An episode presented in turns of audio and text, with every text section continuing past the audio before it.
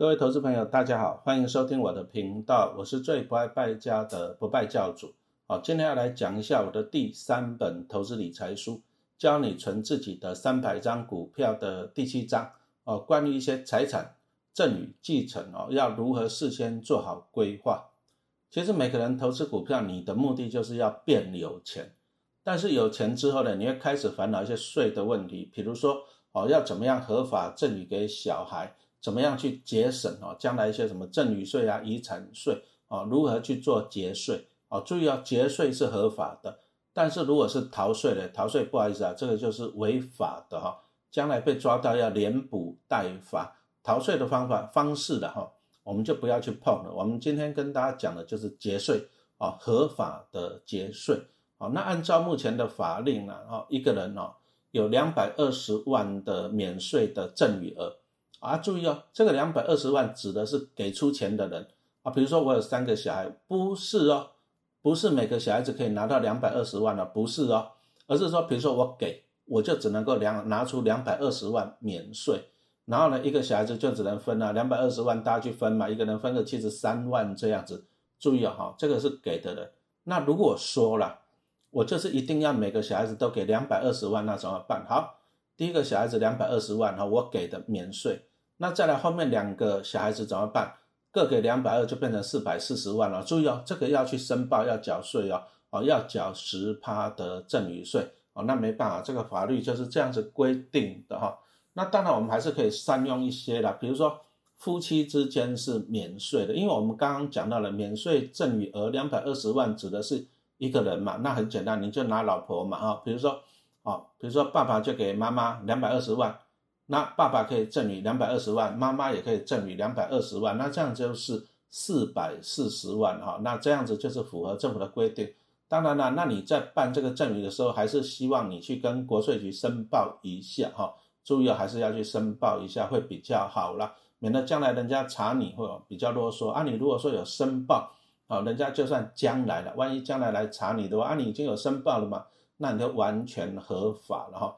因此啊，其实每个人哈，你就要善用了这个两百二十万，那夫妻就是四百四十万了。那讲实话啦，你如果说花个十年的时间，这样也可以挣你四千四百万了，其实也是蛮多的。除非你的资产哦要多到了后面好几个零，那我相信你有有那一些厉害的会计师来帮你帮你哦帮你设计，那你就不用烦恼了哈。那当然又有一些人就是说了，哎，老师啊，我我怎么可能会有两百二十万给小孩子呢？我自己都快活不下去了，那我们今天就会跟大家讲啊，投资股票，重点来了，就是说我们是小钱滚大钱哈。我后面也会跟大家分享，你一开始没有那么多的钱，像我们刚刚讲的是十年哈，挣你四千四百万，那你没有那么多钱没关系呀。投资股票就是一个滚雪球哈，小钱滚到大钱嘛。我们一开始就让小朋友这样滚啊，将来他长大就滚大的哈。但是我还是要强调，我们今天要做的就是合法的哈。那比如说。像有些人哦，其实大家会担心说啊，老师，那我小孩子嘛读书嘛，我每个月给他一万块的零用钱，啊怎样怎样啊？这个政府会查得到吗？其实其实这个也不用烦恼太多了，因为你看到每天银行交易量哇，那个资料数加西郎哦，那几百万笔以上跑不掉。你说国税局也不会一天到晚吃饱饭撑着来查你了啊，这个没有经济效益。但是有些关键的数字哦，很容易见光死，什么意思呢？啊，比如说你你小孩子本来还在读书没有收入，可是哎，今年报所得税的时候啊，突然他有一笔利息收入了，哦，那这个就可以查得出来，那利利息收入他就可以查到本金了嘛，是不是？那再来就是说啊，比如说爸爸妈妈帮小朋友买股票啊，放小朋友的户头啊，万一你你你就超过了那个我们刚刚讲的两百二十万的门槛，啊，假设的啊，结果小孩子他的就出现了一个股利上就出现了一个五十万的股利，哦，那他这个国税局也可以倒退回去。啊，比如说这是哪家公司的股票配了多少趴？假设五趴来讲哈，那你领了五十万的股利，表示本金要有一千万。哎，那去年没有这笔股利呀，啊，今年突然间增加了这笔五十万的股利，那这一千万的资金是怎么来的？啊，这个就很容易见光死的。啊，因此啊，小朋友，因为因为你在报税的时候，这个利息跟股利你都要申报嘛。啊，如果突然间金额嘣就这样跑出来，而且你之前你也没有合法的申报，甚至你还有逃漏。逃漏税的现象，这个就很容易见光死了哈。这个，请你要注意，我们还是建议你要合法的节税哦，也就是每年哦两百二十万的赠与额，啊，夫妻就是四百四十万。那又有人问啊，说，老师，那我已经赠与了四百四十万了，可是小朋友啊读书啊学费呀，每个月还是要花一万块，这个还要去申报嘛？哎，这个这个就是就就就就自己知道嘛，对不对？这个给现金的基本上也查不到，因为他要查你，我就讲了，第一个银行的账户里面啊有那个汇款的记录，第二个他有领到利息或领到的股利啊，这个就有一些怎样可以回推本金的。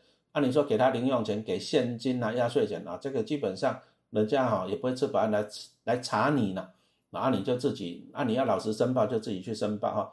那我们今天讲的就是说合法的节税，好，那比如说我陈老师的做法，哎，小孩子我就好合法的赠与他，好，比如说像我那个大女儿小时候嘛，啊，不过那二十年前那个时候，我记得一年的免税赠与额也才能八万几百万一百万。那我就连续赠予他两年，那赠予两年，姐姐赠予完两年以后呢，哦换赠予弟弟两年，就这样子做，哦，那赠予到他的户头，就利用他的户头去买股票，好处在哪里？第一个就是可以领到多一点的纪念品嘛，啊，比如说我一个人啊，就算我持有五百张中信金来讲，我还是只能够领一份纪念品，但是我分散到五个家人，那一个人一百张可以领五份的纪念品。所以在小孩子小时候，我都把股票分散到他们户头，那领纪念品啊也不无小补啦啊，反正你就是要去领一次，那我多领几份嘛，这第一个。啊，第二个就是可以省那个健保的补充保费啊。目前的补充保费是用单笔两万做一个门槛啊。举个例子来讲，像中信金今年一一股配一点零五，一张股票就配一千零五十块。那如果说你持有，二十张的中信金股票，那就恭喜你了，你领到了多少？两万哦，两万一千块吧。那你就已经怎样子超越了哈那个单笔两万的门槛。那怎么办？你就要去缴二点一一趴的补充保费了。那两万多乘以两万一乘以二二点一一趴，大概就四百多块钱嘛。也可以看个电影，吃个鸡排，再喝个饮料的啊。你如果说你想要节省这个补充保费，最简单的方法就是啊，你比如说二十张股票，你就分散一半给老婆嘛。那老婆她她十张股票，她领到一万零五十，没有超过两万的门槛，按你自己也是一万零五十，也没有超过门槛，你就可以省这个补充保费的。那同样呢，像我家里还有三个小朋友，我就把他们分散嘛。那只要不超过两万，也就是说每一个人可以持有十九张啊。中信金以今年二零二一年配一点零五为例的话。哎，那我就可以这样省下这个补充保费了哈。那其实啊，其实我帮小朋友这样分散哈，我把股票分散到家人，就是像我刚刚讲的，第一个就是啊，领纪念品可以领多一点，再来就是省那个补充的保费嘛。啊，其实最主要的、最重要还是说我想要去省那个什么，省那个赠与税，甚至就是遗产税了。那我自己也有分享嘛，因为我今年就出了一本。啊，打造小小巴菲特赢在起跑点的亲子理财书，我就拿我自己的女儿做一个例子哈。她从那个幼稚园吧，还是小学，我也忘了，我就帮她开户买股票。那当初也是就这样子啊，连续就赠予给她一笔钱，那放她户头，然后就怎样呢？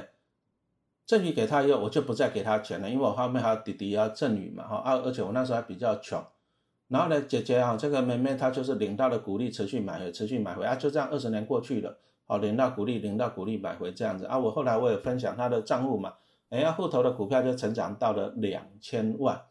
那这两千万我就完全都合法哦。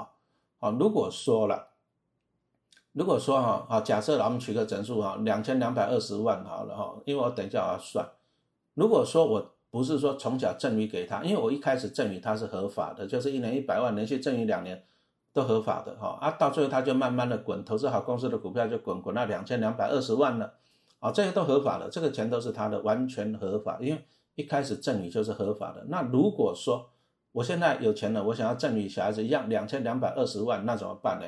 啊，第一个两百二十万是免税的，所以两千两百二十万，我第一个两百二十万免税的，但是剩下的两千万呢，要去申要去缴那个啊赠与税，缴多少趴？十趴。两千万缴十趴就是两百万，我就要去缴两百万的赠与税。那假设哦我去逃税哦，我就不想去申报，我也不想去缴那个什么赠与税，我我就偷跑啊，我就领现金，慢慢的放到小孩子户头去。那完蛋了，被抓到会怎么办？这个两千万，第一个先罚哦，先补了，补刚刚讲的那个十趴的赠与税，能八万，再罚一次，再两百万，这样四百万哦，哦，你这样连补带罚就四百万，所以我就从小的时候帮小朋友存嘛，啊，那时候也是小钱啊，就放个两百万进去啊，到最后就滚到两千多万了哈，那你看哦，这个就完全都节税啊，这个是合法的啊，啊，重点还是一句话讲了，就是说。哦，当然，我们可能很多人你也没办法说一下子给小朋友两千多万，那没关系啊，我们就是趁他小时候的啊，那就开始利用合法的证，你放在小孩子户头啊，重点就是有纪律的投资啊，我就持续帮他买进好公司的股票，我记得大概就一年买个一次吧，领到股利再买回去，领到股利再买回去，啊，利用时间去滚，这个就是聚沙成塔的一个过程啊，我在小小巴菲特我也讲了嘛。就每个父母亲都是望子成龙、望女成凤啊，都希望小朋友赢在起跑点。那不过我们也讲实话了，哦，真的每个小孩子都有办法赢在起跑点吗？那你是安静班上了那么多课，补了那么多习，花了那么多的钱，那小朋友读书读到要死，对不对？每天晚上都八九点十点才从安静班回来，又要读书到很晚，对不对？那人生这样子，可是真的会将来就一定赢在起跑点是吗？就一定可以考到台大？啊，到台积电上班，当医生、当律师、当会计师，有没有办法？我我我相信啊，百分之九十的小朋友做不到嘛。啊，但是我们可以帮小朋友存股票，哦，啊，就是比如说去买台积电啊，买这种优秀的公司，啊，小朋友长大了，股票也长大了，啊，就是这样，就是滚雪球。哦，那当然也有一些父母亲来问我啊，就是说，那我现在哈，现在我是很想帮小朋友存股票了。可是将来到底会存到多少啊？老师，我现在也没有多少钱呢。我一个小朋友，可能我就定期定了一个月帮他存个五千块，这样子好不好？那将来会变成多少钱？其实哦，我常常在讲，你也不要想太多，想太多也没有用啊。你现在就是五千块，你也没办法一下变一千一万块嘛。你不要想太多，坚持下去比较重要。其实投资股票最重要的还是坚持的哈。那投资利用复利，这个就是等比级数，后面就会效果会出来了。哦就像股神巴菲特，大家都知道他很有钱，对不对？其实哦，你知道吗？巴菲特巴爷爷百分之九十九的财产是在他五十岁以后累积的哦。他之前前面到五十岁之前，那他累积只有累积了一趴，因为这个就是等比级数嘛，就是说你会越来越有钱，有钱的速度会越来越快，但是等比级数需要时间啊。当然越长越好。你说像八爷爷，他投资了就八十年的时间哦，这个时间。好，那你说陈老师有没有八十年？当然是没有了啊。但是你的小朋友还有嘛？是不是？啊，也不用投资八十年了，你投资个五十年啊，四十年就很厉害了啊。啊，因此啊，其实不要想太多。如果说你能够帮小朋友存的资金少，那你第一个你就要越早存越好，利用时间来帮你。好啊，接着我们再来讲一下要存什么样的股票。哦，当然最理想是说帮小朋友存股票，小朋友长大了啊，股票也发了。啊，就像我帮我女儿存台积电，她长大了，台积电啊，股价变六百多了，就很开心啊。不过你万一如果存到宏达电，那怎么办呢？哈，因此我们还是建议各位啊，各位家长跟听众了哈，你还是可以善用 ETF 哦。什么叫做 ETF？它就是基金分散到几十只的成分股嘛，啊，你就可以避免这样选股的困难。因为一般的投资呢，你上班要忙，那回家你要照顾小孩也很忙。没有时间研究股票啊，不过啊，注意啊，没有时间研究股票没有关系，千万不要到处去问名牌，千万不要去道道听途说啊啊，千万千万不要看说啊哪个最红就去买哪个，你看你若航运股买高点，你也会死得很惨哦，绝对不要去道听途说，你最简单就是去买一些什么圆形的 ETF 哦，那我们就举例了啊，比如说像零零六二零八富邦台五十，这只可能大家比较不熟啊，其实它就是零零五零的双胞胎。什么叫做双胞胎？因为他们追踪的都是台湾五十指数，都是相同的，所以说绩效什么都一样，因为成分股都一样嘛，怎么可能会不一样呢？对不对？啊，但是零零六二零八有个好处，它的经理费用零点一五趴，这个全台湾最低。零零五零我记得零点三几趴啊，比它多了一倍。因此你如果要帮小朋友存股票哈，你就挑这个哈零零六二零八啊，啊，它就是零零五零的双胞胎朋友，而且它怎样子啊？它的费用率更低。再来还有一只股票零零六九二富邦公司治理一百，那这支的经理费也是最低的零点一五趴。什么叫做公司治理一百？它就是在上市柜中啊，它就是证交所啊，就是政府会去评鉴呐啊，公司治理绩效前一前二十趴的企业哦，表示它是有挑选过的。哦，那零零五零零零六二零八，它只是用市值市值最大的五十只成分股去挑成分股，市值最大啊，里面成分股有些不一定很赚钱啊，有些搞不好没赚钱的，股利配很少的，它都不管，它只有挑市值最大的哈。因此零零六九二它就是稍微进化了一些，它纳入了那个什么公司治理的因素啊，就是上市会公司啊，公司治理评鉴前二十趴的公司，然后。取一百名，一家一百家公司，然后再用市值来决定权重。那我觉得零零六九二这个也是可以帮小朋友存股了。你想想看，你存了六二零八啊，六九二，这个就等于有五十家跟三十家的企业在帮你的小孩子赚钱嘛，而且他们也会持续的啊，不断的去汰弱换强啊。但是哈，这个零零六二零八跟零零六九，它都是用市值来决定权重啊。他们第一大的成分股都是台积电。它也分别都占了大概四十几趴的权重，台积电是不错啦，但是台积电现在股价涨到六百多了哈。那虽然有些外资说它会涨到一千，可是我们也不知道什么时候嘛。台积电它的优点就是，哎，竞争力很好，股价会涨，理论上啊，但是不知道等多久。但是台积电的缺点就是配息不好了啊，你看它的殖利率大概顶多就是两趴了，哦，甚至就。一趴多哈啊，因此你如果存零零六零八跟零零六九二，我们讲实话了，它就是折利率不高。那这两只 ETF 你可能就是长期放着，那将来有机会赚到资本利的，也就是价差啊。因此你也可以考虑一下那个高股息的哈，像零零八七八。那为什么不讲零零五六呢？啊，大家其实你去搜寻一下 YouTube，你看一些哦网红啊，你看陈老师的部落格，们都讲了零零五六，最近就有点突锤了。啊，因为它六月纳入成分股，纳入长隆、友达、群创，哦，这些过去的景气循环股，那股价当然表现不稳了。你看它纳入以后的股价都在跌啊，哈，就是长隆、友达、群创都在跌，啊，连带的就拖累了零零五六的股价表现啊。因为零零五六它是用预测未来一年殖利率最高来选股，它就是预测啊，注意是预测啊，预测长隆、友达、群创啊，明年配息会很好，所以把它纳入成分股。啊，这个不是元大投信预测的，是指数公司注意啊，就是指数公司预测的，元大投信只是去追踪这个指数，啊，预测有没有可能是错误的？那明年就知道了哈。二零零八七八它的优点就是它是利用怎样？它是统计过去三年的折利率，表示就是说你眼见为凭了，他挑的就是过去三年啊那个配股配息啊还不错的企业啊，那这个八七八今年的表现就很好，其实它的报酬率还胜过。零零五六啊，那八七八它就标榜高值利率，而且它是季配息啊，一年配四次，其实也是不错的。